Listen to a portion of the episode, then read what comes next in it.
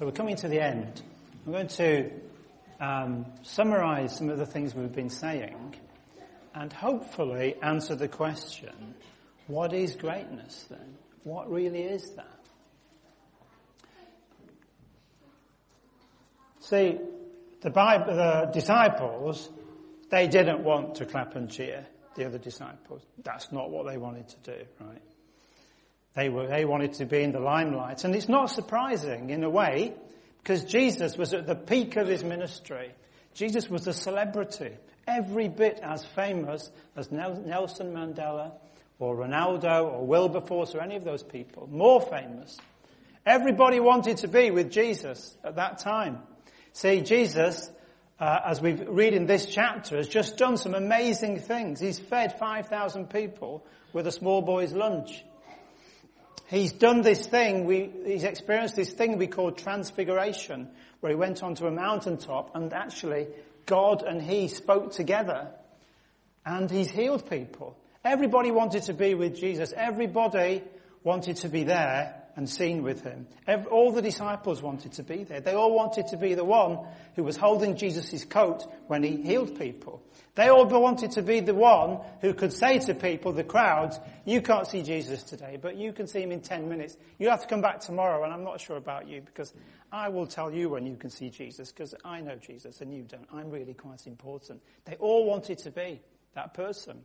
They all wanted to be Jesus' PA. They all wanted to be the one that Jesus sat next to at mealtime. And Jesus could have actually said, you guys are fools. I've been with you all this time. Have you learnt nothing? He could have given them a right telling off, couldn't he? Perhaps he should have done. But actually Jesus uses that occasion to teach them something important about greatness. He doesn't give them a good telling off, but he, t- he, he does tell them something. So, what have we looked at today? We've looked at in, in God's kingdom, sometimes things are the other way around to what we expect them to be. And God says, well, the person you think is the least important, I might think they're the most important. And the things that the world is telling you to do, get the best job with the biggest office and the biggest car, I'm actually not interested in those as much as I'm interested in what's going on in your heart. Things are the other way around in God's kingdom. As we saw in the bike race, the last can be first. Our ideas of greatness can get messed up. There are great people who've done great things, and Jonathan went through some of them, but we don't have to do those things. Instead, as we saw with Jamie, God's interested in what's in, what's in your heart. Are you willing to be used? In any way that God wants to? Or have you got conditions around that? Actually, I want to be used, but it has to be in this place like this with what I've got at the moment. God's not interested in the big, who's got the big role. And just to pause for a second to say that, you know, we sometimes we can be too humble as well. If God is calling you to something, to volunteer for something, then stand up and be counted for that. This isn't saying God doesn't want to use us, that God will always use someone else other than you. God will use us, but in His way. But I want to end today by asking another question. Right? And the question is, and I think it's really important, is, what did Jesus not say in that conversation? What did he not say? Because I think that's as important as what he did say. You see, that day when the disciples walked along that dusty road on their way back to Capernaum, there actually was somebody there who was great. And when they met in their house in Capernaum and had that conversation, there actually was somebody there in that conversation who was truly great, who was really great.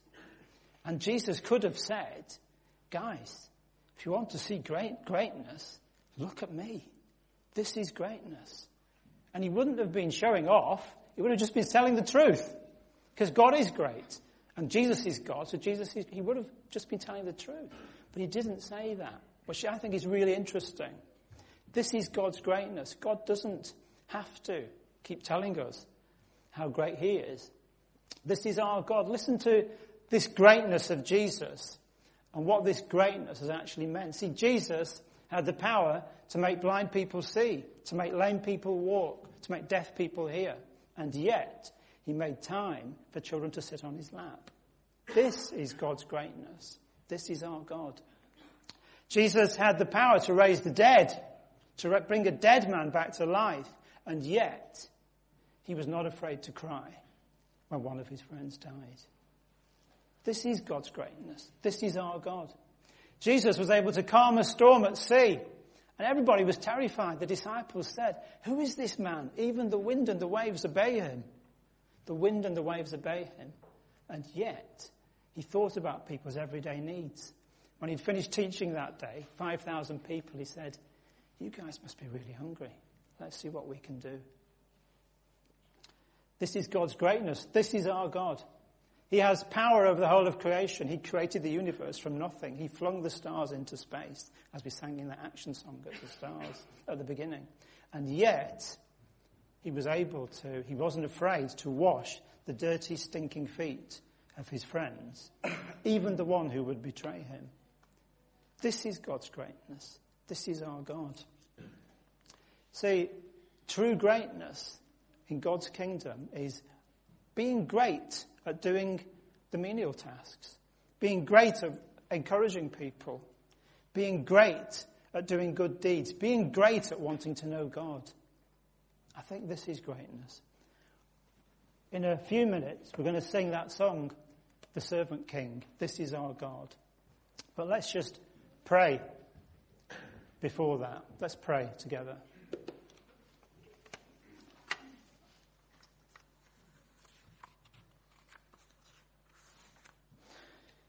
A very long time ago, before Jesus, there was a man called Jeremiah who spoke these words in the Bible.